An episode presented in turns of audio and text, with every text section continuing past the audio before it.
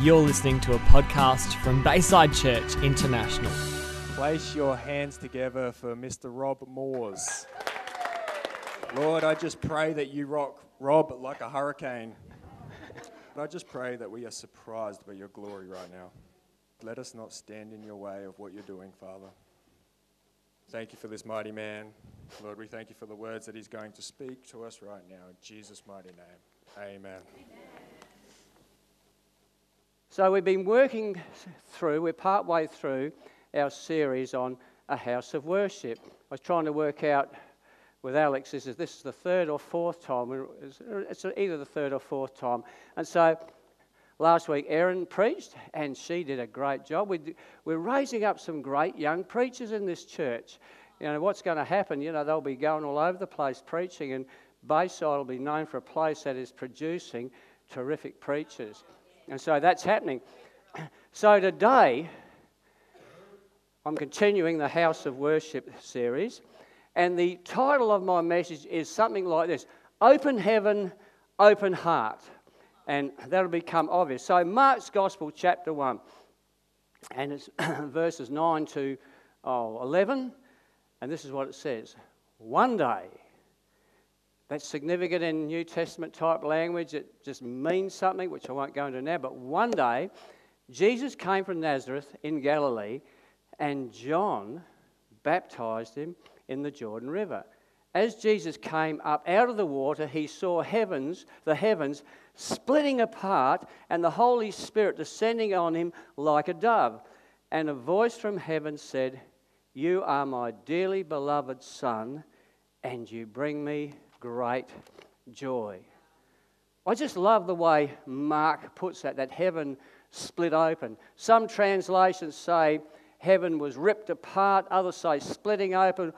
I think somewhere said the heavens were rent apart, things like that. And sometimes they just say it just opened. But Mark is really dramatic in the way he does stuff.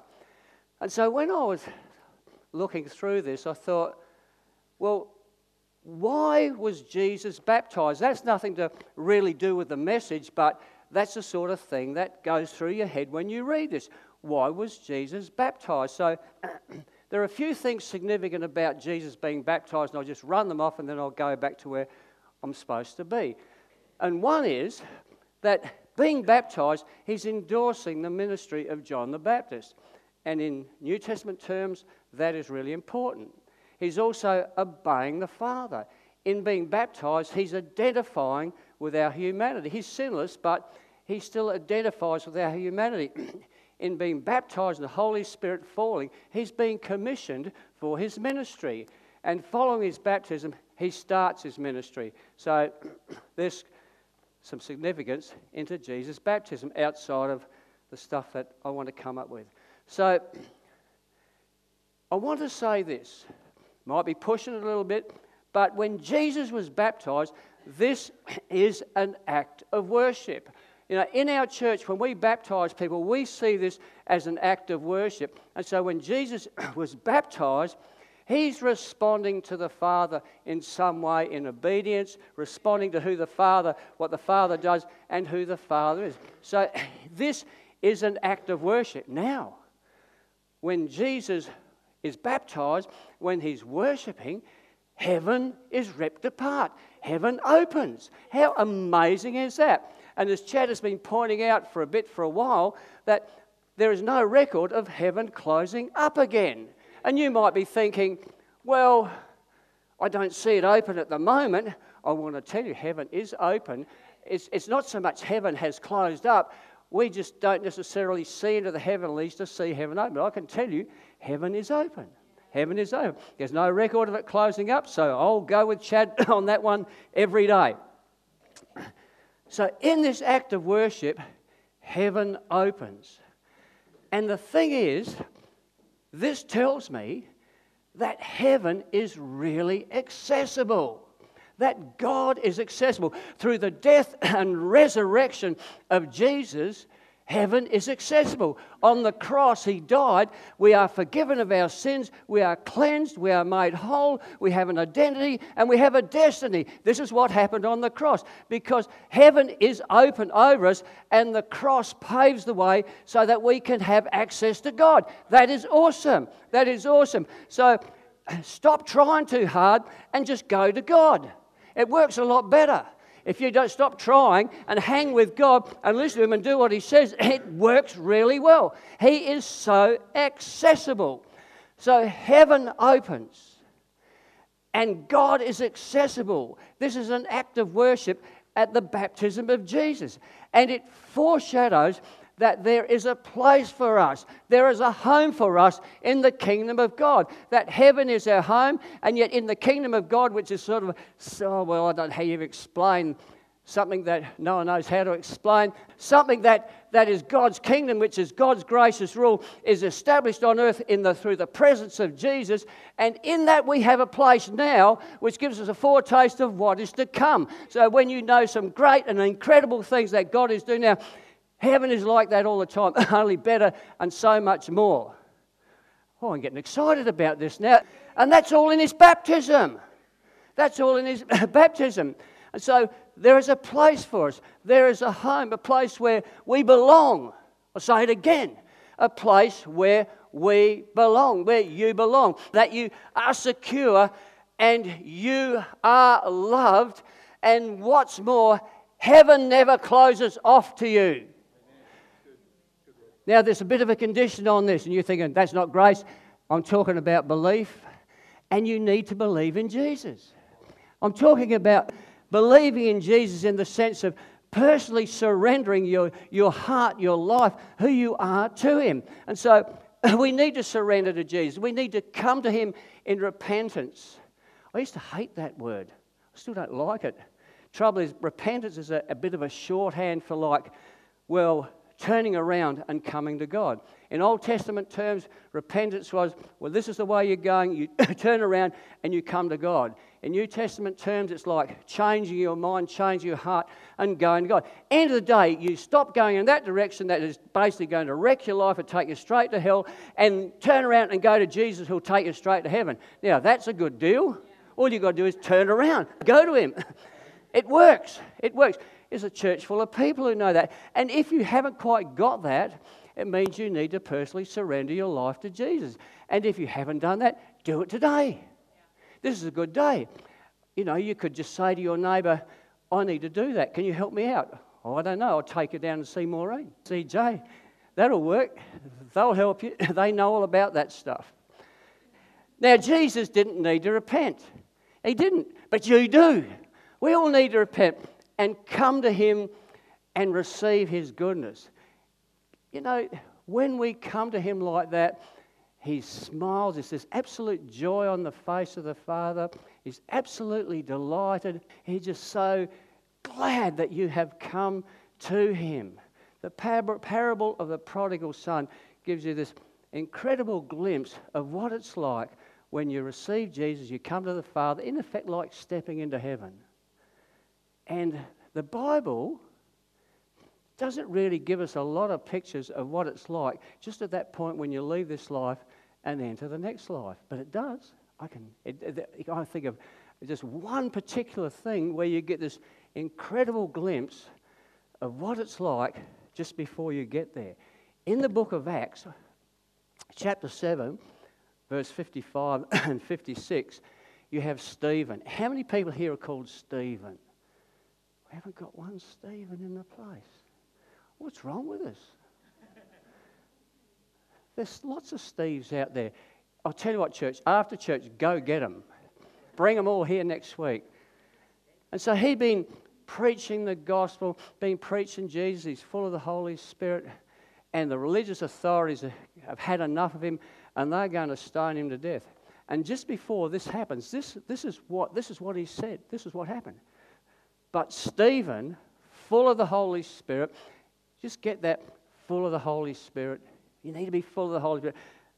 Gazed steadily into heaven and saw the glory of God. This guy is about to be stoned to death, and heaven is open. He's seeing into the heavenly realms, and he's seeing into heaven. Saw the glory of God, and saw Jesus standing in the place of honor at God's right hand. And he told them, Look, I see that heaven's open, and the Son of Man standing in the place of honor at God's right hand. Moments later, he was standing there with them. But what an incredible glimpse of what is to come as you leave this life and go into the next.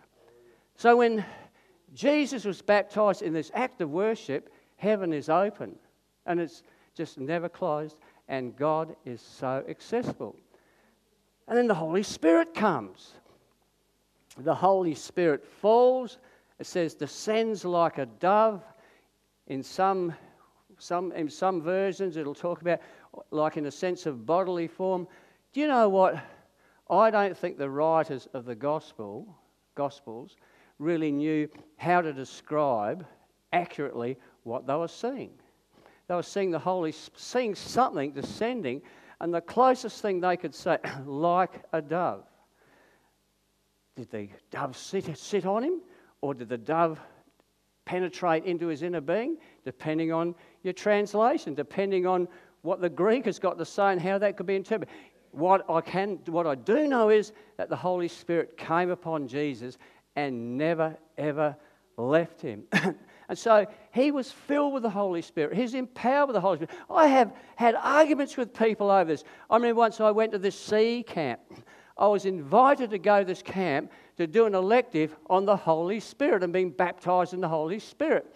I thought, cool, I'll do that. So I went along to this camp, and then the guy that was in charge of the camp, even though there was a team who seemed to have a fair bit of, of authority, that some of these team members had recommended me to come, he came up to me and says, I'm a bit nervous about this elective. I says, Why? He says, Because I don't agree with your theology on the Holy Spirit. I says, You don't even know me. And he didn't agree with me. Anyway, so I started chatting, hoping to sort of calm this guy down. And I said, Well, Jesus had to be filled with the Holy Spirit. Oh, no, he wasn't. I said, At his baptism, the Holy Spirit came upon him. So he had to be filled with the Holy Spirit. John, uh, uh, Luke chapter 4, verse 1 says he was full of the Holy Spirit. Verse 14 says he was full of the Holy Spirit. And so, but he says, No, no, no, no, no. I said, Well, how did he do all that stuff, all that supernatural? Oh, well, that's because he was God. And I'm thinking, but he was emptied of all of that. Read Philippians chapter 2. He was no longer omniscient. What does that mean? Being everywhere. Or he, wasn't no, he was no longer omnipotent. That means he doesn't have any powers. Omniscience. Now, that's knowing everything. Anyway, omnipresent is being everywhere. All of that, he was none of that. That at all, he left that in heaven. And so he was a human being. So where did his power come from? It's the same place it's always come from the Holy Spirit.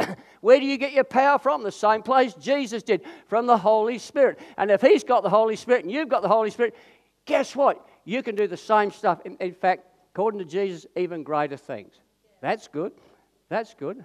We're only, he's not, he's not even out of the water yet. wow. Getting excited about this. so, he was full of the Holy Spirit. He was filled with the Holy Spirit. And in Luke chapter 4, verse 18, there is this sense of the Spirit of God being upon him.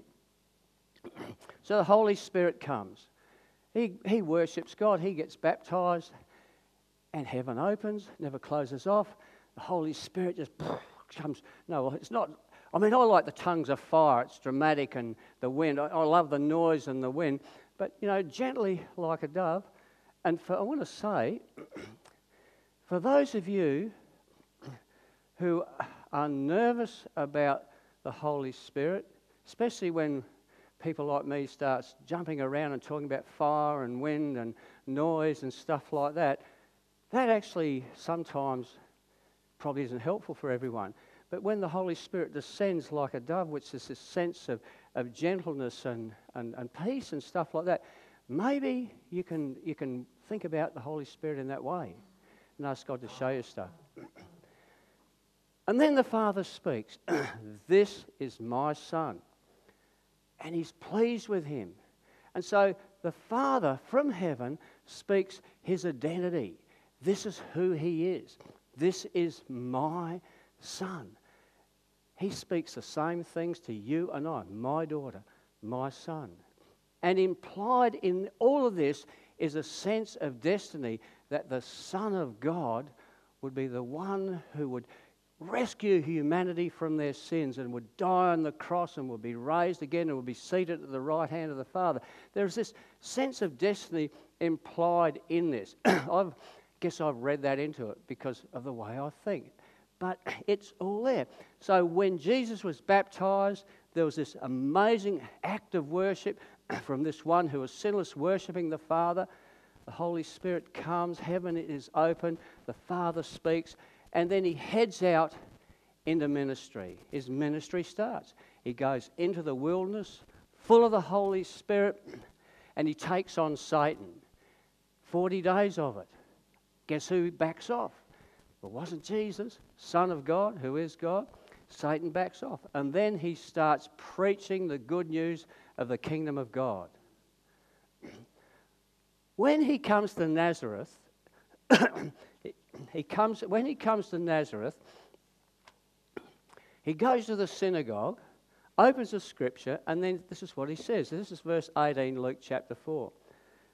The Spirit of the Lord is upon me, for he has anointed me to bring good news to the poor. He has sent me to proclaim that captives will be released, that the blind will see, that the oppressed will be set free, and that the time of the Lord's favour has come. And so here there's this sense that Jesus is filled with the Spirit, he has the Holy Spirit's power within him, but also it's like there's something on him as well. When you receive Jesus into your life, when you personally surrender your life to Jesus, it's like something comes alive in you. Depending on how you want a word it's like there's something inside of you that's pretty well dead. Your spirit doesn't seem to have any life. There must be something about your spirit because there's always something within us wants to worship something. And when we know God, we want to worship God. That's what our spirit does. But without God, we tend to sort of worship anything, and sometimes that stuff is really bad and really nasty. so it's like your spirit is dormant or dead or, or whatever. But when you receive Jesus, the Holy Spirit comes within you and brings this to life, and you are born again. We've all, we've all, we've all heard this stuff. So, John chapter 3, verse 6, this is what it, Jesus said Humans can reproduce only human life, but the Holy Spirit gives birth to spiritual life. So, when we're born again, we have the Holy Spirit come into us. But we're Pentecostals and we understand that we also need power to live the Christian life. Do you know this? I'll tell you this. This is, this is true. It is too hard being good all the time. It really is. Except for Mal Munro. I better check with his wife first. She, she might have another idea about that. But it, it, so you need the power of the Holy Spirit to be the person God wants you to be. People are darn hard to love sometimes. Some people are easy to love, but not everyone is easy to love. so we need the power of the Holy Spirit. Some of you will know the name David Wilkerson. Put your hand up if you do. Yeah, everyone over a certain age know that, knows that. Knows. It wasn't about you, Dave. You're under that age, but there you go. You're a widely read man. He wrote The Cross and the Switchblade and started Teen Challenge. So he, he's a pretty formidable sort of character. And I have this audio cassette home. Audio cassette. I got it in 1978. It may even still work and it's called a baptism of love. And he, in this message, he talks about the baptism of the Holy Spirit being like a baptism of love. Because you need the Holy Spirit to love people. Not all of us are naturally warm, loving people. Some of us have to learn how to do it. Some people are, and you've got to watch them because they fool you because they're doing it under their own strength and not the Holy Spirit. Oh, I think I'll get lost there, so I won't go there. We need the Holy Spirit to love people, to do the things God wants us to do, as well as move in power and heal the sick and cast out demons and bring life and hope to people whose lives are messed up and need something of God to make their lives worthwhile. So we need the Holy Spirit to do that. We, we need that power. You try and be a Christian without the power of the Holy Spirit, it's just too darn work, hard work, and you'll just probably just go through the motions. But then there's this sense of the Holy Spirit being upon you. It's like there's an anointing. And I, I would say anointing means something like being empowered and appointed. And so Jesus was empowered and appointed to go and preach the good news to the poor. He had the Holy Spirit on him. There was this something sitting on him. And he was like, when you, uh, when the Holy Spirit is upon you, it's like you carry something. And we all do carry something, the Holy Spirit, for different reasons. You're filled with the Holy Spirit to have power to preach the good news to the ends of the earth. You have that and, and do all sorts of amazing Jesus stuff. But all of us have various things that God has anointed us for. And so we need to try how do you pick that up? Because you can't always feel it. And so I was here once one day and we had this gathering. I think it was called a gathering. Was that right, Jay? Did we call with Rob Rufus and that? This is a gathering of friends or something. Anyway, what's up? Culture carry. so he was he was up here and he was speaking, and he spoke about this thing of the Spirit being upon you, and he really hammered this. And I'm thinking, wow, that's amazing. As soon as he finished, I had to leave. I was speaking at the Tyndale Christian School there, and. Uh, and I had to leave just to, so I could get there to speak at their chapel.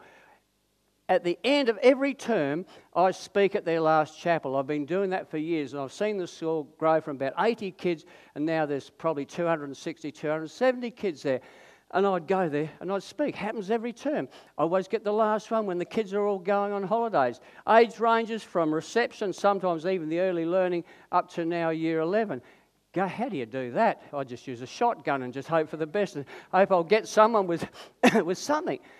So this day I'm heading off over to Strath and I'd work through what I was saying with the kids and just sort of, I, I rehearse myself in the car. Anyone who's a preacher probably does that if they're on their own. That's why preachers often like travelling on their own because they can do that.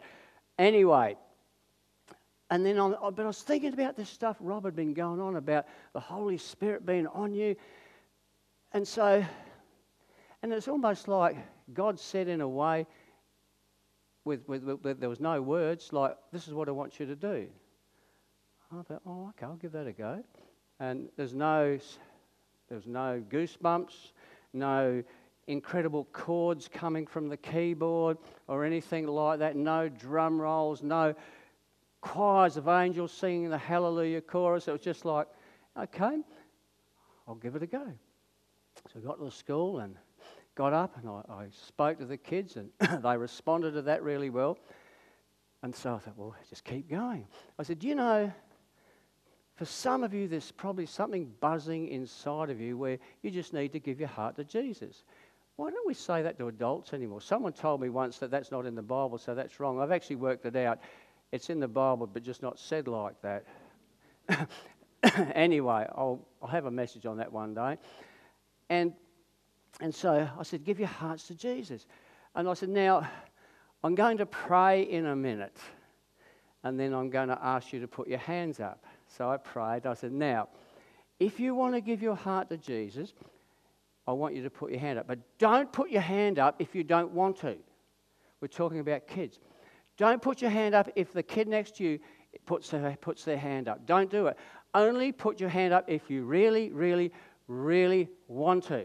I'm going to count to three. One, two, three. And all these hands went up there, all over the place, different ages, from little ones up to bigger ones. I thought, wow, that's pretty amazing. Okay, this is what I want you to do now. I want you to stand up, and in a moment, when I tell you, I want you to go to your teacher and tell them what you've done. I'd already asked the teachers to be accessible at the front, and the teachers were there by this time. So, but don't do it unless you really want to. Don't do it because your friend is going there. Just I tried to talk them out of it. So I said, okay, one. So away you go. 50% of these kids got up and went to their teachers to tell them that they'd, I'd given their hearts to Jesus. And it's like one teacher had kids four deep in front of her. One teacher had none. You've got to think, I'm not sure what that's all saying.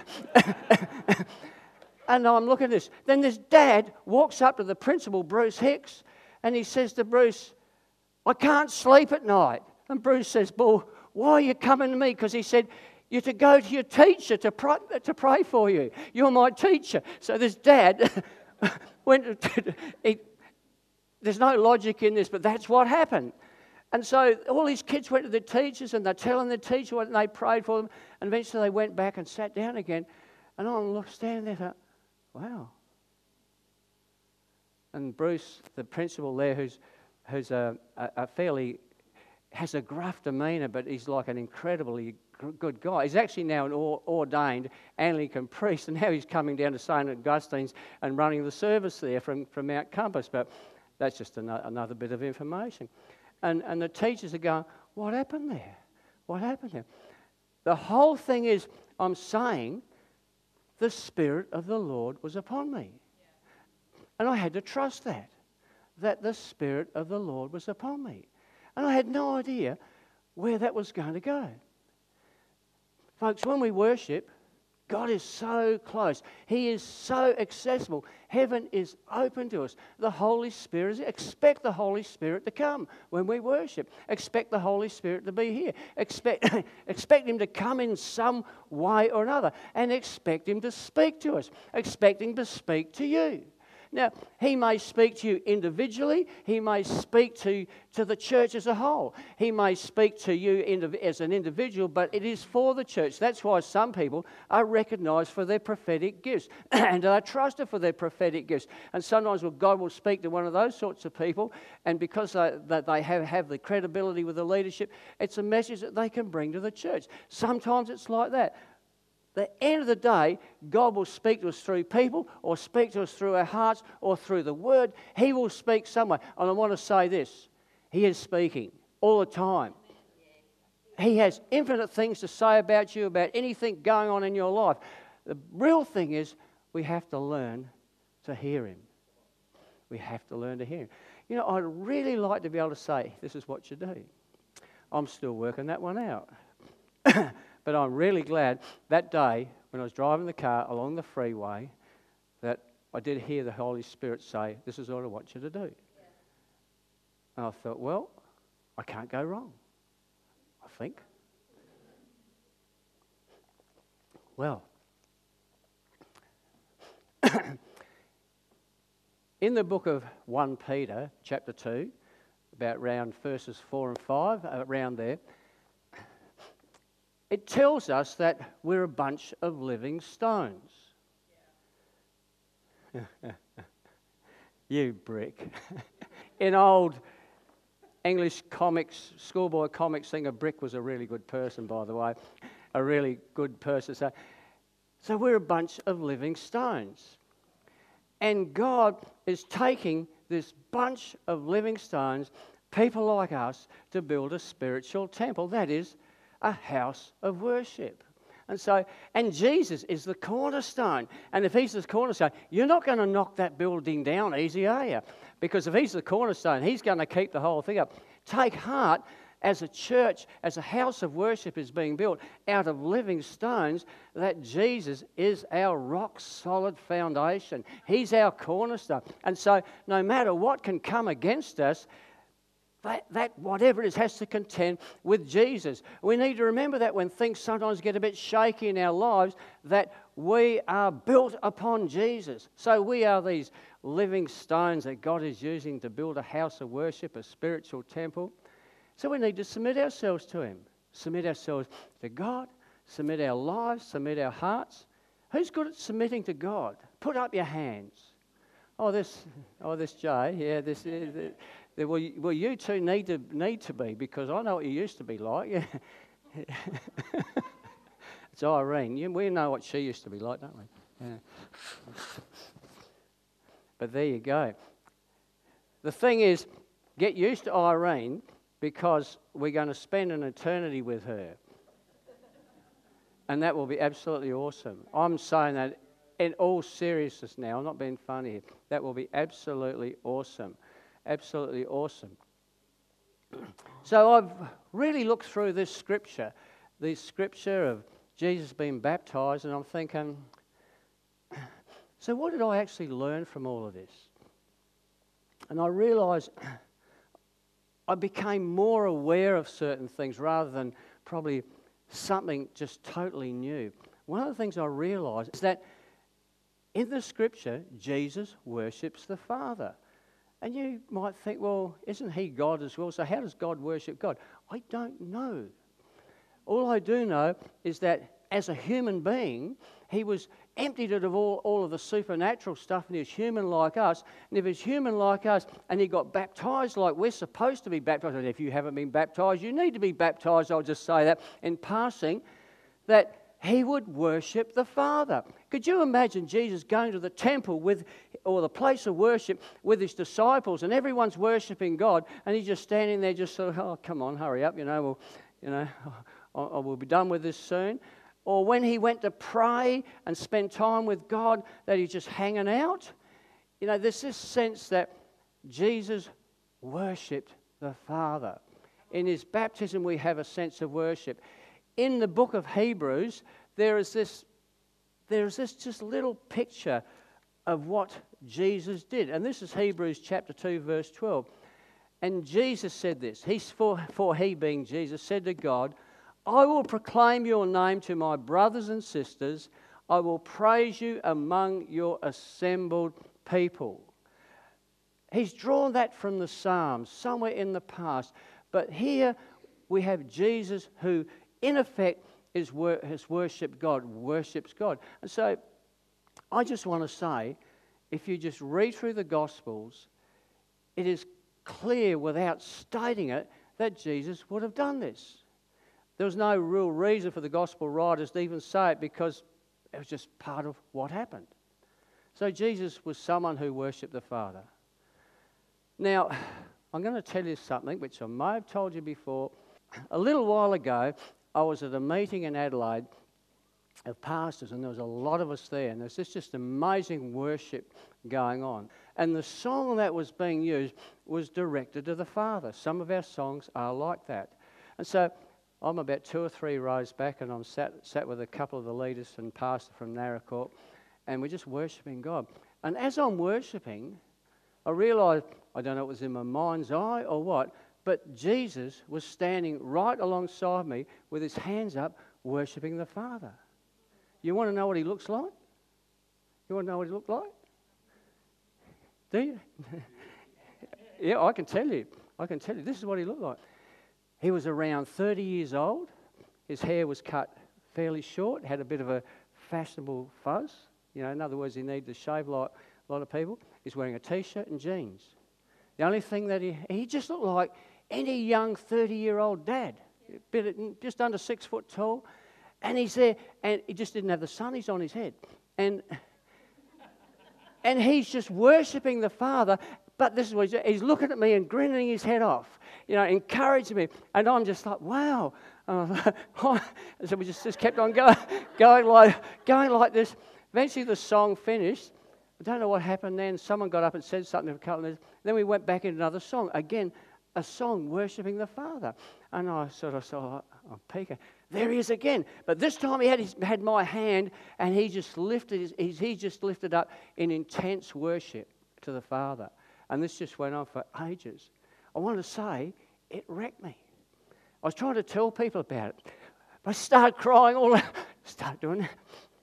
It just wrecked me pretty well for the, the rest of the day in the right sort of way. What I'm saying here is that when Jesus worships, stuff happens. And when we worship, stuff happens. Heaven is open. And the Father, God, Jesus, is so accessible. The Holy Spirit is here and He falls and He comes and, and does stuff.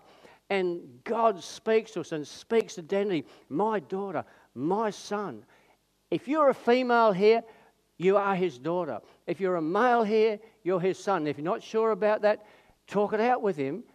Open your heart to him. Let Jesus in, and you'll discover that's exactly who you are. So, what do we do with all this? What do we do with all this? Well, you think, you start heading into places like this and you're not sure what to do with it. But there's one thing we do need to do, and that is we need to open our minds and hearts to hear his voice in whatever way he speaks. Because when he speaks, he's got something to say to you, and he's got something to say to the church. This has been a podcast from Bayside Church International. Thanks for listening.